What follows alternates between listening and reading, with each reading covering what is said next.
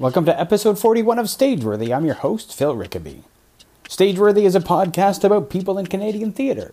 On Stageworthy, I might talk one on one with an actor, director, playwright, or producer, or I might get a group of people together to talk about a specific aspect of theatre in Canada. If you'd like to be a guest on Stageworthy or you just want to drop me a line, you can find Stageworthy on Facebook and Twitter at StageworthyPod, and you can find the website at StageworthyPodcast.com. My guest this week is Haley Pace, a freelance designer, technician, and award winning performer from Kitchener, Ontario. If you enjoy the podcast, I hope you'll subscribe on iTunes or Google Music or whatever podcast app you use and consider leaving a comment or rating.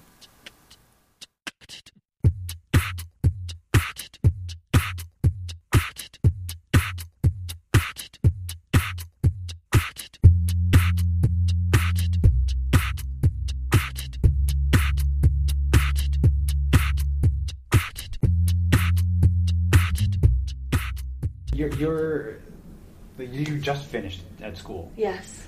Yes. so you were at York. yeah, uh, I took I I took a fifth year actually. Okay. Because um, I had taken so many theater courses that you um, didn't, did you not have enough to uh, to, to quite graduate? um, I didn't have enough of my mandatory courses to graduate. Okay. Um, the actual things you need to get a degree. Okay. like yeah. a social science course Yes, and a of course. natural science course. So Mhm. I I was so interested in so many aspects Mhm. of theater, like setting costume design and directing and Mhm. playmaking and uh, play funding, Mhm. that um, I took so many theater courses. So what was your major while you were at York? It was called devised theater, which okay, is a I'm very familiar- like I am familiar with the program. yeah, yeah. it's a very millennial way of saying collective creation or um, playmaking, Mhm. you know, Yeah. or as Paul Thompson would say, a carpenter of theater. Mm. I always felt like um, when when I was uh, on tour with Keystone Theatre, there was a group in Montreal of people who were York. I think they were in their first year then. They were part of the devised theater Oh yeah. group. And um, what sort of freaks me out is they were like, "Oh, you don't need a director," and I was like, "No, I don't know what you're talking about. No. you gotta have an outside eye." Yeah, you need someone who's watching the direction of the piece, Mhm. and you need roles. And I think what that uh, course is trying to enforce Mhm. is that everyone has a say, Mhm. and everyone has a say on the vision of the piece. But unfortunately, that's not really how it works. can't really do that because somebody somebody No. has to have somebody has to be the ultimate arbiter of that sort of thing. Otherwise, you end up with a mess. Right, which is what the projects were Mm. most of the time. So I got a lot of my um, bad theater making Mhm. out um, in my undergrad because they were teaching us in these strange methods of Mm. making theater, which I've taken um, selections of Yeah. ideas from, but not the entire process because I do believe that.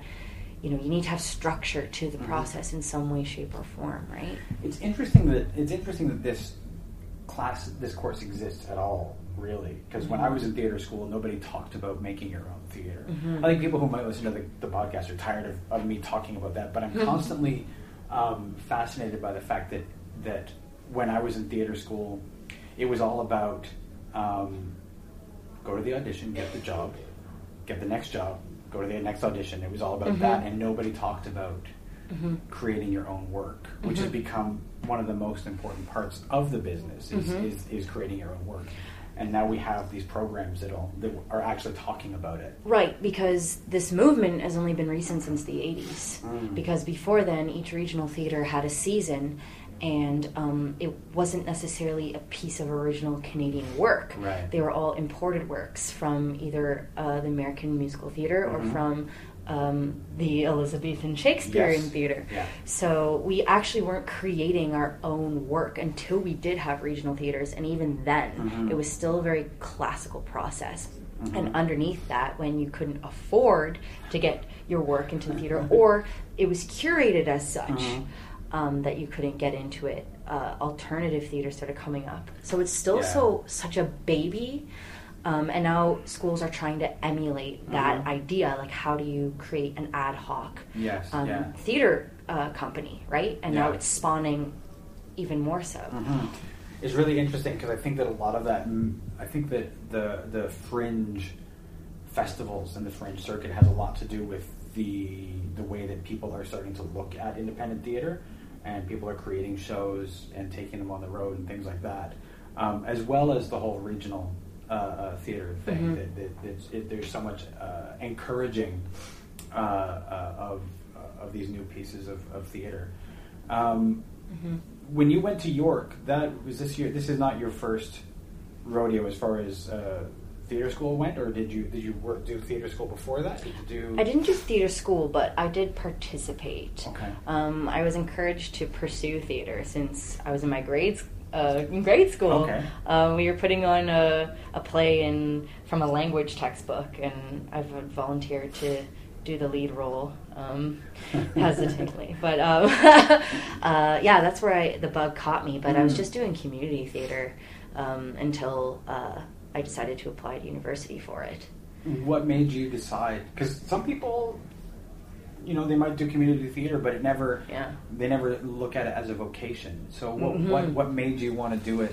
like, I knew. Yeah. I knew I wanted to from a very young age. Mm. I mean, I didn't really know you could go to school for theater Mhm. um, until I heard my my uh, drama classmates applying to Mm. universities for theater, and I thought, oh well, I was thinking about just going in for social work. Mm. Uh, but then, because I'd be working with people and Yeah. working with emotions, um, funny enough. Yeah. Uh, so um, I learned that you Mm. could uh, apply for theater school, and I, I said, yeah, I'm going to do that. I'm going to take a Mhm. year off from high school. I'm going to get my priorities straight. I'm going to take a year off and say, you know, goodbye to my Kitchener Mhm. friends, unfortunately, and Yeah. uh, move on to do this. So how long is the how long is the York uh, program? It's four years. four years. But it's an intense four years. Mm. So intense that people don't often finish in four years. Mm. Um, if they take summer school, they could. Uh-huh. But it's, it's very, very time consuming and intense. is that i mean i'm because i'm familiar with with the conservatory model which Yeah. is very intense into three years um, Oh, yeah. i cannot imagine if a course had that sort of conservatory model but also made you take like a social sciences class and an Mhm. english class and things like that That's how you get your degree paper, Mhm. right? Yeah. It's so that you're educated, like, academically beyond Mhm. What it is you're studying. Mhm. Right, and to me, I, I mean, I'm a big um, advocate for uh, education. Yeah. I believe all knowledge is relevant, so Yeah. anything you learn or put work ethic in Yeah. counts. So Mhm. um, yeah, it's uh, on top of your, um, you know, being in rehearsal or being in crew till ten o'clock, Mhm. and then being in rehearsal from ten to twelve a.m. Then you start your homework. right So, so not a lot of sleeping no. Mm-mm, Mm. mm-mm. There was a lot of, and not a lot of sleeping in my own bed. Mm. I slept in a studio to finish my design projects because I'd be building models, scale models, and I'd Right. be doing scale drafting until four or five in the morning, and Mm. you walk out and see that people are in line at Starbucks. That's just the worst thing ever. yeah it's not so good Uh, so you were taking extra stuff around the design aspect is that right Yeah, I was um, in the devised theater program, which is what I put on my resume, but it's not technically a program. It's not a stream. It's just a series of courses Okay. where they teach you how do you make a piece of theater from an idea to a concept that you can actually mount in Uh-huh. a theater and get money for. okay Um, and on top of that course, Mhm. um, I took uh, the design series of courses, Right. which is set in costume design, and I took um, a bunch of other things that were required on top Mhm. of that. So, like set drafting, Mhm. um, you could take costuming, Hmm. you could take um, a, a course called History of Visual Sources, Right. which was um, literally from the beginning of time to now. Huh. You um, uh, draw a five page five page line portfolio every single week. So you have to do research on every single time period in history. Mhm. You can imagine what that was like. yes i can Um, but incredibly informative. So Yeah. now I have this portfolio of a starting off point, which is the Mhm. point of it, right? Yeah. So then there was the directing courses, and there's acting courses, and there's um, in out courses So it's in the um, School of the Arts, but outside of your major. So that's Okay. where I learned piano. Okay. That's where I got to perform in the Beggar's Opera, which Mhm. was a um, uh, one of the mounted pieces. Mhm. Um, I learned sheet music. I learned everything. Wow. I, I learned everything. I learned Wow. I, I choir. Like Hmm. I've tuned my voice in choir. Wow. Um, yeah, it's just Hmm. I love that opportunity. I would have taken so much more If there were more hours in the day, or, yeah. if I could. If I would go back a six year, but I've outgrown it. You know, I Yeah. can't do school for another few years. But oh my god, I was ready to like take up the creative writing Yeah. course. Like I took that. I could improve my writing. It's Yeah. fantastic. I've been, uh, I spent uh, a, a, quite a period of time myself where I wasn't writing. It's Yeah. only a couple years ago, really, that I started writing again. I used to write a lot, and then at a certain point when I when I decided that I wasn't going to do theater anymore, I gave it all up and I stopped doing doing writing, and I stopped. Oh, you weren't going to do theater. I wasn't going to do theater anymore. I spent like four or five years of like just being like, nope, just going to get a job, Jeez. just gonna just gonna do the work, just gonna be a person who works. Hmm. I'd burned myself out on a bunch of stuff. I produced this uh, double bill of Midsummer Night's Dream and Shakespeare's Lost Play at Mid Ironside Hmm. with Richard Bowen and a number of other actors, and uh, that took a lot out of me. And then uh, I spent a few months after that, maybe, maybe two two months, just being like, yes, I'm gonna, I'm going through it. I'm being, I'm just gonna do the thing. And then I was like, I'm too tired, and I stopped. My biggest fear. That's, I mean, you have to be fed, Mhm. right? And I think that community is something that feeds you, um, and surrounding yourself with people who make stuff and who can feed your creativity. Because I Mm. was sort of in a bubble at that point. I didn't really have a community that Mhm. I was that I was making. Yes, I had the actors that were in the show, but I Yeah. I sort of was alone in my uh, creative endeavors as far as I thought, Wow. and so that that's where you can really burn out because you don't have a support network at all. Absolutely, I completely agree with that. Um, because when you see people doing it around you, Mhm. you say to yourself, "Why? Why not me? Why Yeah. not me?" Yeah. And I keep reminding myself of that.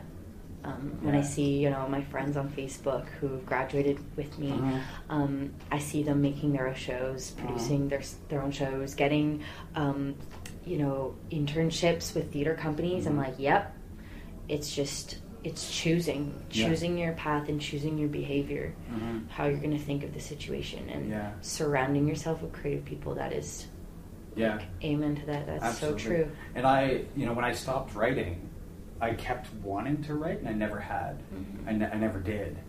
Um, and then finally, I did. Uh, my girlfriend encouraged me to do that. I mentioned the Red Sandcastle was doing this 24 hour playwriting thing in the theater, Mm. and she was like, "You should do that." And I was like, "Ah, Mhm. "I will." And then I wrote like what turned into like a full length play there, and I've just been writing ever since. And I think I find that writing is something like you can take a course in it, and you but you the most valuable thing is to do it. And if you're Mhm. writing theater, Mhm. that's not quite enough because then you have to get the go the other step and sit down and have people read it out loud. Or Mhm. if it's like a solo show for you, people listen to you read it out loud. Yes, absolutely. Because you, if uh, until that happens, it's not. You don't know if it actually can be spoken. Mhm. Whereas uh, in one of David Mamet's books, he wrote that um, the best way to playwright is to uh, stand at the back of your audience and watch when they're Uh-huh. Kind of churning in their seats Mhm. and watching their reactions. Yeah. That is, it's very valuable. Yeah, I love I love the idea. Like every time I've ever done like a staged reading, have a group, you know, in front of an audience. You know, you bring in some people. You're going to do this. You're going to read this play. You have a bunch of Mm. pictures. Read this. I never feel like I actually need a Q and A after Mm-hmm. because the audience has told me everything that they that, that I need to know. Mm-hmm. But there's this expectation that you're going to do a Q and so And sometimes Q and A's, I find them very biased, and they put a lot of pressure on the audience too. Yeah. You know. Well, not only that, but if you don't ask questions, like uh, I did a couple of Q and A's with uh, at Alumnae Theater as part of their New Ideas Festival a couple of times, and their their uh, Q and A session would start with, "So, what did you think? Any questions?" And that's the most dangerous thing that you can say because the only feedback you're going to get is, "Well, I would have written it like this," or you know, it- it- Really? oh yeah. Basically, what it boils down to is this is what I would have done. So you get no valuable feedback. Wow, I would have thought that you would have gotten feedback like, it was good, it was good, it was good, and nothing else. Well, what you tend to get is it starts with, "I thought it was very good," but yeah. you, know, you sort of get you sort of get that sort of thing, which is like Yeah. not at all. There's no helpful thing in that Mhm. whatsoever. Yeah, I understand that. Yeah, I mean that's why I I have um, I'm thankful again for going to university Mhm. for this because I trust very much trust my professors and my mentors. Mhm. I have one in particular who's been uh, a designer for theater for Mhm. you know upteen years, and he's who I go to Yeah. um, to critique my work because Mhm. I know he's going to be straight with me. He's not Yeah. going to tell me like a bunch of bullshit about my work. He's going to say what didn't work Yeah. and he's going to tell me what worked Yeah. explicitly. Hmm. And so I'm like, I love that. Yeah. Because then I know where, where to go with it. Because he Mhm. knows what he's talking about. I trust people who's been doing this for years. I Yeah. trust them. Yeah. You know. Um, you now you went to the Edinburgh Fringe. I did, yes. Um, Was was that your first created piece, or did you do some stuff before that? Before you went off to, to Edinburgh? yeah, I had done uh, Ham- the Hamilton Fringe. It's the Mhm. first Fringe I ever did. What was the first show that you did there? It was called A Language for Dogs. Um, I was with a troupe at the time. We were just starting out. Mhm. Uh, we were called Outrun the Mill. And um, we did pieces, we did physical theater pieces Mhm. that were um, site specific and were about um, uh, real issues in the community. Mhm. So um, uh, we did a piece about uh, gentrification in Mhm. Hamilton Hmm. um, because the area is really becoming a pop up place. Yeah. So um, it was physical theater. It was weird. It was violent, and um, that was kind of the style of our our Mhm. director, which wasn't really my style, but. He was very knowledgeable on the ideas in the fringe Mhm. and how it worked, Right. and um, he was where I learned how to do it. Right. So, although the theater wasn't quite my style, I knew that okay, these are the steps I have to take in order to apply for Right. fringe. Um, but then, when you did go to Edinburgh, what the show was called? Nudity free beer good for kids. Okay. So, And um, so you take this show, Nudity Free Beer, Good for Kids, Yeah. to Edinburgh, and uh, what was that experience like? it was the most like shit kicking thing I've ever been through. that moment when you had one audience member Mm, was like the moment I realized that everything has been done and nothing is original. mhm. And I Yeah. thought, how can I best tell the stories I want to tell in a Mhm. way that is engaging and gives back to my audience? Yeah. Because really, there were 3,000 shows happening simultaneously beside the Fringe Festival, Yeah. which is the international artists who are brought in and asked to perform, Yeah. which is like your competition. Yeah. Um, that was that was the hardest thing. One of the hardest things I've ever done as Yeah. an artist, and I learned so much from it. Um, to be modest about my work, Mm. um, and how to best give give an audience experience Mhm. that needs to be seen Yeah. live. There, there's something as well about, especially at Fringe, uh, having a good hook.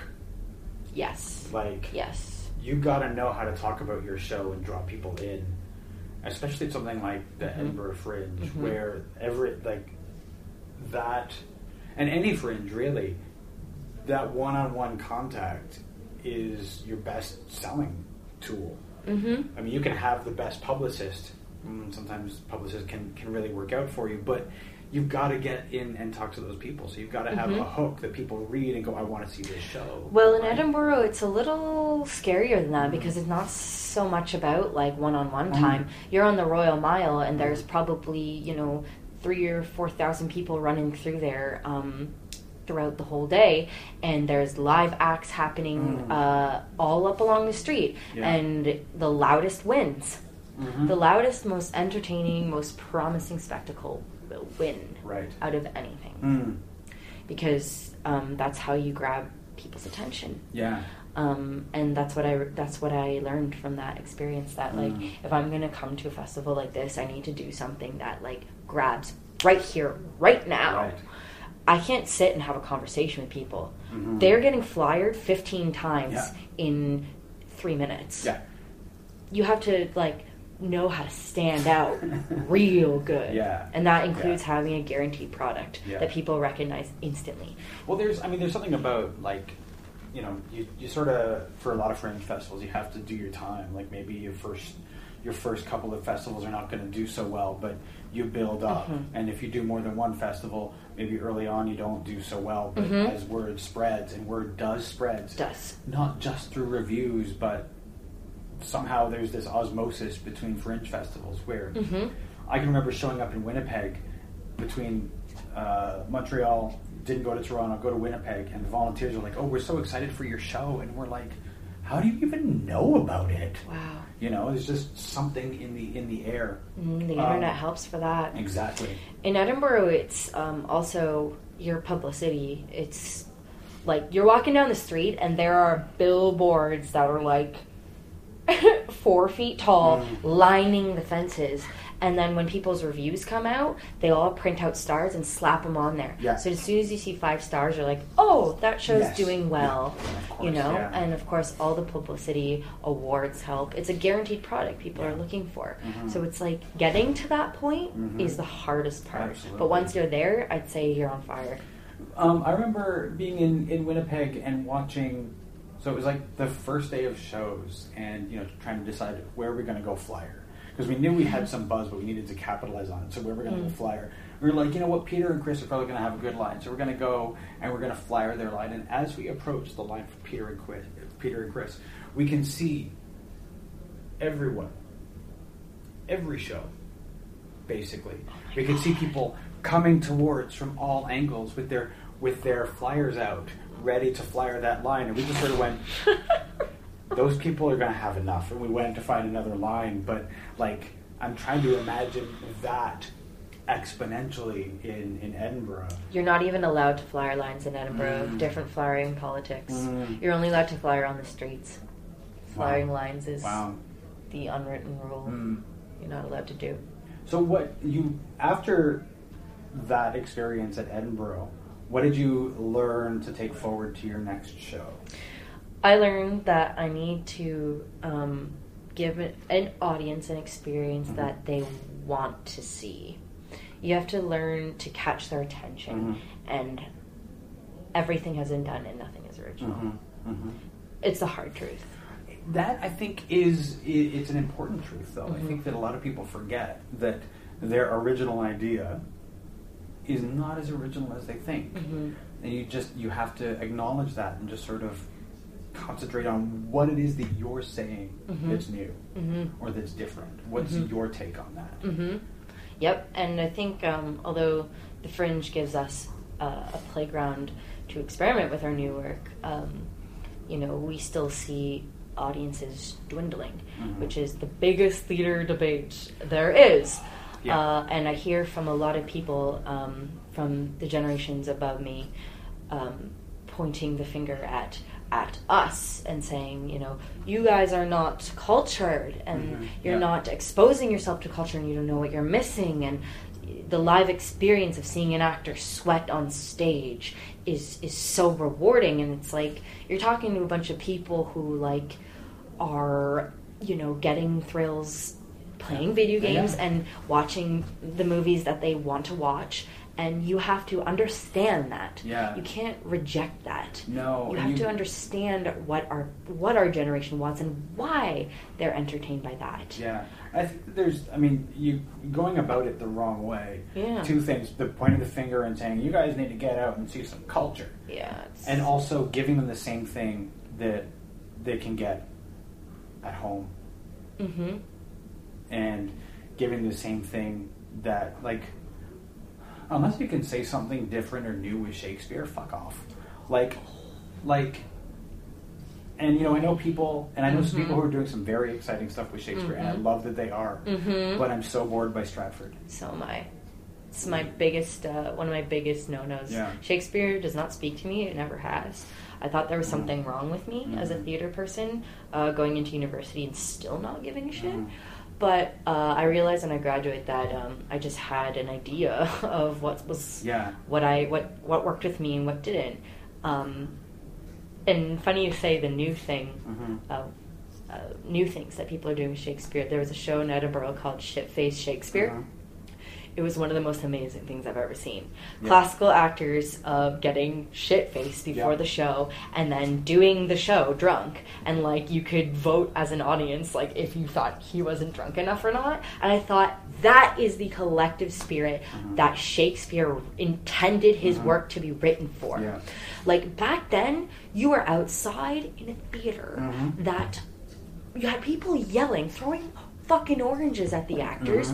The actors were drunk. Mm-hmm. Yeah. Everyone was drunk. Yeah. Like that was a collective idea, and not only that, but it was relevant to the time period directly. Yeah. So like, um, Shakespeare was directly making fun of like the um, government system of the Mhm. time, uh, and that is relevant. Yeah. I completely disagree with people who are trying to make Shakespearean theater relevant today. Mm. It is not. Hmm. It is not re- relevant today. And we need to be writing theater that is relevant today, Yeah. that operates on you know our government systems like Yeah. the kinds of ways we socialize the kinds of ways we fall in love Mhm. is very different than Yeah. it was in like a monarch of Yeah. the 19th century Yeah. and that's what we need to be writing about Yeah, I think that I think that you know we sort of a lot of theater companies do do Shakespeare because they feel like they feel like it's safe, Mhm. which is a mistake because we should never be safe. But Yes. we're doing like we should take a bunch of risks and not do something safe. But also, I do think that they think that they can't find something else. So they're like, we're just going to do this classical work because there's no royalties because he's been dead for 500 years Mm, mhm. when I think that you know there's so many other options available to them, or maybe there's somebody who's writing stuff that they don't know about and who's just looking for a stage, or like I think that that we've fallen back on these classical works for far too long, Mhm. um, and we need to do something different. Yes, it's a big problem because the big theaters aren't as popular anymore. Um, and I was just reading about this in Jordan Jordan Tannahill's Mhm. book, uh, Theater of the Unimpressed, Mhm. Um, where he visited a, the- a regional theater and it was dark and archaic and Mm. um, you know he a 300 seat theater that he can only fill up to half Mhm. even if he puts on um, a major production. Mhm. And God forbid you put in anything original, it's not a guaranteed work. No one cares enough. Um, but if they were to put in a Shakespeare show, well, everyone knows that. yeah, Um, why not?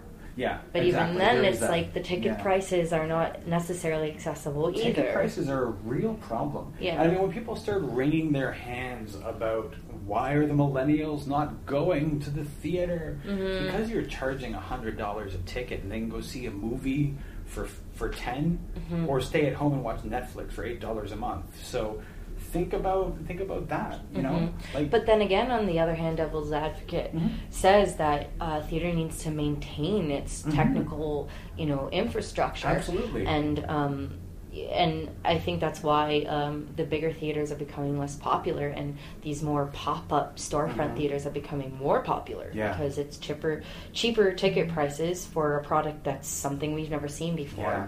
Um, and it's accessible. Exactly, exactly. I like accessible in that you know there's like new work going on there, but also that, like you said, the ticket price is not going to break the bank. Yeah, because it's a, a smaller maintained, you know, industry Mhm. within that. Yeah. I mean, if you want to go see the Broadway spectacle, like you're going to go to New York, you're going to go to Mirvish. Yeah. Even that is a family function. But Like no one our age Yeah. Can go and afford that. No one. well, I think well, You know? I mean people are. Yeah. People are. I mean something like Hamilton, the the age range, you know, that's that's a particular thing. That's true. And it, it is, you know, I think it's bringing people to Broadway that that wouldn't normally go there, but those ticket prices are still fucking high, Mhm. and the you know it's it's an in, you know you have to go there Mm-hmm. to see it, which is another another thing. And the Mhm. Mirvish shows, you, you know, they they tend to go very family oriented, or they, they go for a couple of short things a year. Um, but those ticket prices are still high. hmm Um, I think that you know, like, and you know what, they're Henrying too because they're they've relied a lot for a long time on their subscriber base hmm that's dying. And they've also relied on, uh, heavily on Disney, um, Mhm. who Yeah. was a big um, financial backer uh, to Broadway, so that Mhm. anything that wanted to be produced on Broadway that was relatively um, independent and Mhm. didn't go through Disney was usually on the side streets. Uh-huh. Yeah. Like it's very hard to top The Lion King when there is so much money Yeah, put into it because the money was there. Yeah, This world revolves around it yeah, and um, that's that's another hard truth. Mhm. Um, you know, if Disney's got the money, they're gonna make it. Yeah. And hinging on nostalgia is one of those perfect mo- modules that Yeah. they've used to sell. And and um, niche markets like fetish Yeah. markets too. Um, with merchandising and everything is like people love to collect stuff. They like to have stuff, Mhm. and well, we got the budget for it. Yeah, absolutely, absolutely. And and merchandise is like huge for a lot of Broadway shows. Yeah. hmm Like, that's that's just another way to make money. It's fetishizing. Yeah, absolutely. So um, it's it's it's brilliant. Yeah. But to, to go back to the back to the point, you sort of you took some of the things that you learned and about you know what's bringing people into the theater to give an experience, hmm and you turn that into. Well, first, how did you decide that what you were going to turn that into? Before we get into the specifics of, of what that was. because um, my first love is music, Mhm. and I've always known that I was going to create something that had music in Mhm. it, and music was going to be like a um, moving, working uh, Mhm. piece in the theatrical show I was going to make. Mhm. I just didn't know how I was going to do it or what Right. that idea was for the longest time until I saw my first biggest inspiration. So music is loud Mm-hmm. when it's well done, it catches attention. And if you can create that and push the boundaries of is this a concert or is this theater, Mhm. and you can find that middle ground, that's something Mhm. that in the theater community hasn't quite, I think, been done in my experiences. Mhm. I haven't seen, and I've seen quite a lot and researched a lot Mhm. of this, and I haven't seen something that's right in the middle, like Mhm. bringing a concert going audience to the theater. That's a huge audience. Yeah, it is. It is. Um, and so you turn that into the Teeny Tiny Music Show, hmm which I mean, the, the the the name of the show is a is a little bit misleading because it starts out looking like it's going to be teeny tiny, and it isn't. Mm. Um, and it is exactly what you're describing. It's it's not just it's like the concert, the line between concert and theater blurring, and with all of these moments of like this really simple theatrical magic, like even as simple as like an instrument that you didn't expect just sort of appearing beside you, which is which is amazing. So um, you worked. You obviously you put together. You brought together a, a brilliant team of people to help you put that together. Mhm. Um, what was the process of finding all of these people like? Very hard because um, I was just finishing my fifth year at York, and um, York is still the community that I was involved in, Mhm. not so much downtown um, yet. So I, I reached out to the music community at York and I, Mhm. I had to personally ask people. I held auditions to which I only um, had a turnout of about eight or nine people. Um, people are busy in Yeah. April. Yeah. Um, they don't have time. Uh, so I ended up resorting to personally asking people, sending them Mhm. private messages on Facebook. And if someone said, no, I, I'm busy, like I got other gigs, I said, can you refer me? Give me a list of Mhm. names of other musicians you know. Right. So I was just going down the line, private messaging strangers, people I've never met before. Mhm. And like two or three of those people have become good friends of mine Right. who are interested. Like I've only met them once or twice. Yeah. And who became so interested in the show they want to work on the future iterations of Mm, it. That's great. Mhm. That's great. So it's my way. I, I butted in a little bit into Mhm. the Toronto community outside of Mm. York, but most of them hmm were all privately asked. to That join. must have taken a lot of time. It did. It was every waking hour. I was sending a Mm. pitch about my show. I have my pitch memorized because I've typed it so many times. Yeah. I knew, you know, I my elevator pitch. I know like that Mm, because I had to. yeah. It was the only way I was going to get people. No Yeah. one knows who I am. No one cares. I just Right. graduated. Of course, I have nothing to prove my work except for my words and my pitch. Yeah. Um, so what? And this take take this question as as I as I intend it, which is just like so. What was it that made you think that you that this show was worth putting up like that? That it was worth like talking to so many people and and and and and like beg, borrowing, and stealing instruments and people, and like putting this group together. because I knew that I knew the power of surprise Mhm. is um, really, really um, it's it's powerful, Mhm. and this is the main hitch of my entire show: the power of surprise Mhm. and how that brings joy to people. Um, that is something I knew would work Mhm. um, I studied bits of it in theater school um, from Anne Bogart's um, uh, teachings. Mhm. Um, the element of surprise is something, you know, because what Anne Bogart does, if you're familiar with her processes, is that um, she's also a theater creator. She teaches in New York. And um, she writes down a list of things that she wants in her show. Mhm. So she goes, I want a slap. I want an unexpected kiss. Mhm. I want a moment where you can't tell if someone's laughing or crying. Mhm. I want a moment um, of uh, unexpected revelation. Mm. And that's the one that I highlighted. Mm. I'm like, I want to hitch on that idea Mm. unexpected revelation, something you don't know is going to happen Mhm. and happens. Mm. I think um, has always spoken to me when I've seen a piece of theater. I said, "Whoa, how did they do that?" Yeah, yeah. um, I, I I'm in love with that idea. Mhm.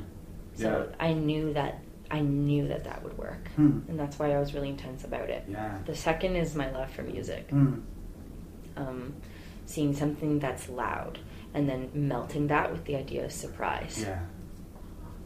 It's, it is amazing. I mean, it shouldn't be a surprise. Musical theater's been around for a long time, but Mhm. how well and how easy it is to put music and words together to form a new thing. hmm Right, which is a different experience than having your band in the pit Mhm. playing the music and showing up in rehearsal two days before tech Yeah. and then doing a sitzprobe.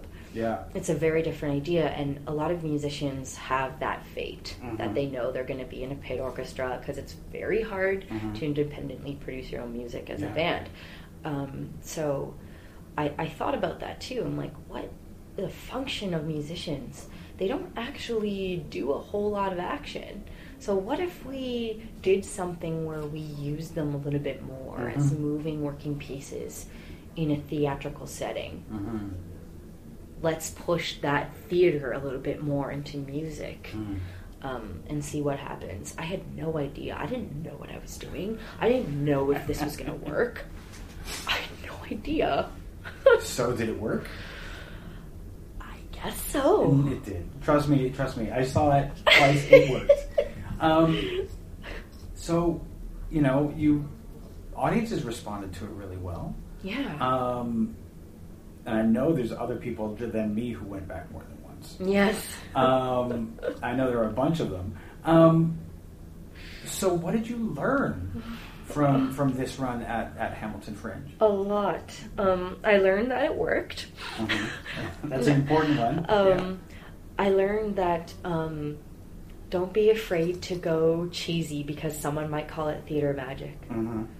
Uh, and that worked with displaying uh, our saxophone player in Mhm. light and sparkles. Yeah, You know, yeah. like that was the cheesiest thing. And when uh, my director, Ryan, had proposed that, I was like, let's do it. Yeah.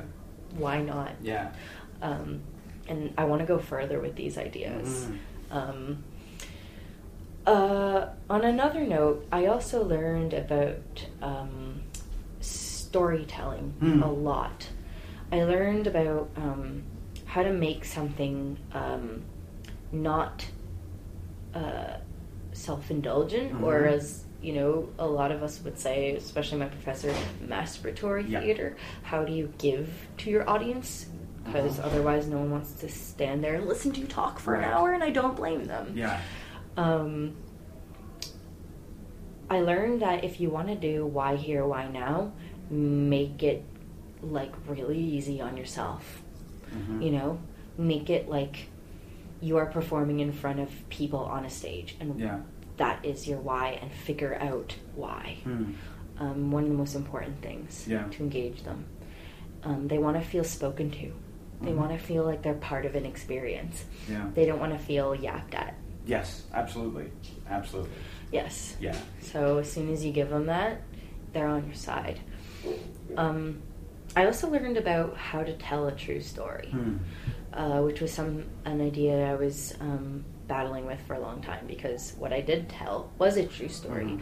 um, which was based on a fictional time period, but the story I told was on verbatim Mhm. events that happened Hmm. um, in my personal life and in my personal relationships Right.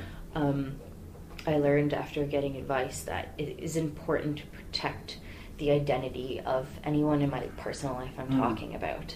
That um, um, if I were to talk about events that were true, some playwrights uh, don't allow them so don't allow a company to produce a play unless uh, the playwright's dead because Mm. it contains personal information about their family life or Mm. um, their romance life Mm. that may be harmful Hmm. uh, to someone watching it. Yeah. Um, or there has been so many years past that it is Yes. okay and ready to talk about the situation, Yeah. which is what your play Exactly. was. I had like I had so much time over ten years between uh, Mhm. the events of mine, and also there's a lot of fiction in mine, which Yes. sort of like helped with helped with. Neutralizing. Exactly. Right, Exactly. and I learned a very hard lesson about Mm. that, um, which I think is going to help me with the show Yeah. going further because I want to tell a story about a girl falling in love with a saxophone player while watching him play. Mm. Whether or not it's 100% true is irrelevant. Yeah. I want to be able to tell a story without uh, being held back by, you know, these other things. It's interesting that you know we want truth on stage, but the truth can also be just whatever we tell the audience. The truth can be what's true in this moment as we say it rather than the ultimate truth, which is or like the absolute truth because the absolute truth can sting a little bit for the same reasons that you've that you outlined. Um, Neil Gaiman says that you know stories are lies, but they're good lies. yes. You know? And unfortunately, um, if you were to tell a 100% true story, you'd realize that it lacks a lot of dramaturgical, um, uh, Yeah. you know, climax. Mm, absolutely, because so, yeah. truth, a true story, doesn't have, um, it doesn't have all the things that you need for a story. You Mhm. have to mold it into the story pattern. You have to have your introduction and your your rising action and your falling action, and nothing actually has that. hmm No, it doesn't Yeah. because life continues and goes on, and there Yeah. not an end to you know the stories that happen in our life. We don't Mhm. always have resolutions, Yeah. which is a something you can include. You know, something that Robert Lepage has done over and over again, Mhm. especially in Needles and Opium. You know, where he was talking about a true event in his life, going through a really hard breakup. Mhm. Um, you know, which he he lined up with the death of Miles Davis, I Mhm. believe. If you're familiar not- with that I'm show, with it he developed that show over twenty years. Yeah. Hmm. You know, and it's like it's still in process, and he's still Mhm. working on it, but it's based off true events. Hmm. Um, Mhm. you know, but that doesn't make it any more or less honest on stage. What Yeah. people are looking for is an honest performance, Yeah. and inspired by a true story just makes them go back and look at the details and think what are what is there was is not true. Yeah. So with all of this, this this show that I would call a success in uh, in Hamilton, what's what, what's next for that? Is it something that you want to continue to, to develop? Absolutely, absolutely. Um, this is something I've wanted to do since I've watched uh, my friends produce their own work, Mm. and I'm going to go go forward with this. My next steps are um, applying to the Toronto Fringe. Mhm. Um, with our current cast, it's going to be very hard to tour to uh, Yeah. outside provinces right now because everyone's going through school. Um, it's really hard time for all of us Of course, yeah. transitioning. So I would have to essentially recast if I Mm. wanted to take it outside of province. That's and it- tough. It, was already so hard to find the players I have. It Yeah. was already so hard. Uh, but now that the word's out, I have a little bit more credibility. It Mhm. might be more easy. Yeah. Um, but uh, for right now, I'm going to take it baby steps. Yeah. I want to apply for the grants that apply for me. Um, Mhm. See if I get those. Um, and go forward with uh, the next step, which is doing it in Toronto, a Mhm. larger audience. I've Yeah. tested my my show in Yes. front of a smaller audience. Mhm. Now I'm going to see what I can afford doing it in front of a bigger audience. Mhm. Baby steps. Yeah. Best way to do it. I can Yeah. see in the future. I would love to tour it. I want that experience. Um, but it's not quite yet. Yeah, That's, that makes a lot of sense. You have to do it sensibly, especially when you have a, you know, a group of musicians like the the size of the show that you had. That's not an easy thing to tour. It must have been even hard just to get all of them to Hamilton. It was. It was. If there was no promise of of paying them Mhm. or giving them that kind of support, musicians aren't used to dedicating this amount of time to a project. No. They do a gig, they set up for 10 minutes, and they go home. Yeah. Or they, you know, like I said, they learn their music on their own time and then they show up at a sitzprobe. hmm Um, there, it was a very new experience for them Yeah. um, being part of a creation process. So because of that, um, it's hard to ask them to put aside their, their jobs Of to come and rehearse twice a week if I'm not paying them to come to rehearsal. Yeah. So um, my perspective is that I would love to pay them for rehearsals. Mm. I want that experience so much. Yeah. I love to pay artists for their work because Well- I know what it's like to not get paid. Well, thank goodness for you, because so many people are like, "Oh, we don't have to pay them for that." Oh, you I know? know. Yeah. I'm all about that. Mm. Um, I'm, I'm happy that I could pay them for the shows. That Mhm. was what I wanted so bad, Mhm. and, and we got it. We Yeah. did it. We made a profit on the show. Good. Good. So I can't crowdfund again because I've already did it once. Mhm. Um, it was hard enough to get the money we did Yeah. Yeah. Yeah. in yeah. the amount of time we did. Next is doing those grants and Mhm. praying. Yeah. You I think there are other ways to get. I mean, you could sort of. There are. Crowdfunding is one thing, but it does have a limited shelf life. You certainly can't do a crowdfunding campaign once a year. Mm-mm. You you've got partially because, well, every time I've done it, I'm basically getting money from the same people because I can't quite crack my my my immediate social network. So you Mhm. end up, you know, asking the same people for money all the time, and eventually that that that stops. So you have to find other ways to try to do some fundraising, and, Mhm. you know, an event of some kind that people come to. But Mhm. even that is risky because you still have to rent a space and things like that. Mhm. There's no man. I wish I knew what the magic bullet was for that stuff, but And trying to get people to come out to your events is well, easier said than done. That is also tough. You have to give them something. Again, it's you have to give them something they just can't get at home.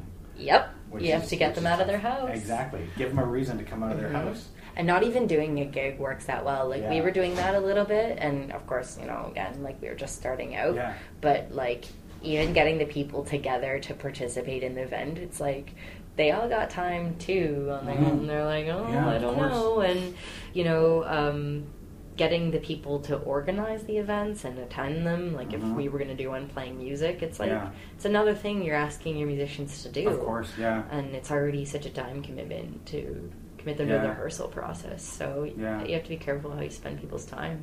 Yeah, I mean the, the whole theater funding thing is, is one of those those questions of, of how do we do it, you know, for independent theater outside even even for fringe like Mhm, these are expensive things, you know. We have it better, I think, in Canada than we do in the States. oh, I think so. Yeah. I think so. Yeah, I, I think um, our government is is supply supplies enough of that support and Mm. mentorship programs as well Yeah. for you know artists to team up with people and get paid that way. I mean, there's so many arts programs and, and ways of funding. Yeah. Um, I know in the states, um, well, no, even in Canada too. You could always apply for, you know, to register your company and then um, as a charity, Mhm. and then you can get um, companies to donate Yes. to you, and they'll get like a tax receipt for that, Mhm. which is you know a very good way of doing that. That's one way to do it, yeah. Companies put aside, they budget Yeah. money for for these things. But they also,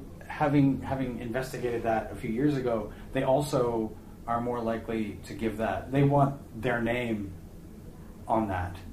So they yes, they they often have money to give, but they also want to make sure that they're giving it to somebody that can make sure that everybody knows that they gave that money. So to the widest audience. So you find them sponsoring a, a, a you know Mirvish Productions or Stratford or Shaw, like Mhm. these Canadian Stage, all of these larger companies, because they have a number, a lot of people going through who Mhm. can see that that company donated. Mhm. That's why they're doing it is to make their name look better. Yep, yep. And again, do that if people see it. Yeah, and it's about starting small too. Like Mhm. even for our show, we had an in-kind service with Need Uh-huh. Pizza because we had you know a pizza slice uh, we needed in the Yeah. show every night, and Yeah. instead of paying for that, we asked Need Pizza in Hamilton if they'd like to come on board with us as an in-kind. Yeah. and we'll like put your flyers around our venue, and they they said that they had an increase in business. That's awesome. And it's like it's like starting small that way. Yeah. Like starting with smaller companies and Yeah. you know, it's just keeping at it. Yeah. You know, and you will get there. Yeah. You just gotta keep going. Yeah. Keep strong. Well, we are basically at the end of our time. Thanks so much Oh, for talking to me been today. a pleasure. This has This is so cool. This is my first podcast. Yeah.